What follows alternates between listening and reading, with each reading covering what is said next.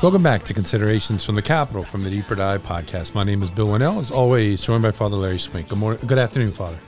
Hey, good afternoon, everybody. Today is Thursday, of the 25th week of Ordinary Time, and Father reflect on today's Gospel from St. Luke. Herod the Tetrarch heard about all that was happening, and he was greatly perplexed because some were saying, John has been raised from the dead. Others were saying, Elijah has appeared. Still others, one of the ancient prophets has arisen. But Herod said, John I beheaded. Who then is this about whom I hear such things? And he kept trying to see him. Father. So we see here Herod kept trying to see Jesus.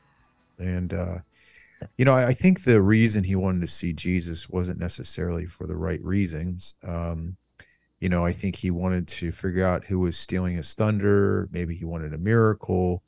Uh, it was very, uh, St. Josemaria used to talk about he was seeking Christ for all the right, wrong reasons. And, and if you know, when he finally gets to see Jesus face to face in, in the Gospel of John, um, Jesus never answers his questions. And I think the point that uh, the saint says that he doesn't answer the question, there's no reason to answer him because he's not going to listen to him anyway.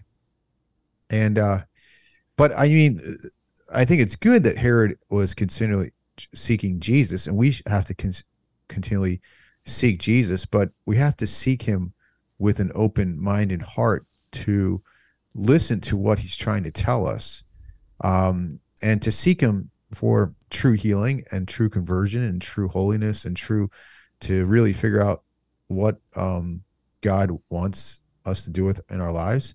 And um, we can ask ourselves is how often do we seek Christ um, throughout the day? Do we make acts of the presence of God? Do we seek him in front of the Blessed Sacrament?